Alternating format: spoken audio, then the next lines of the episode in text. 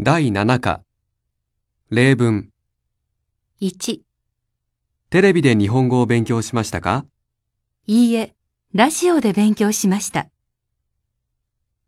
2、日本語でレポートを書きますかいいえ、英語で書きます。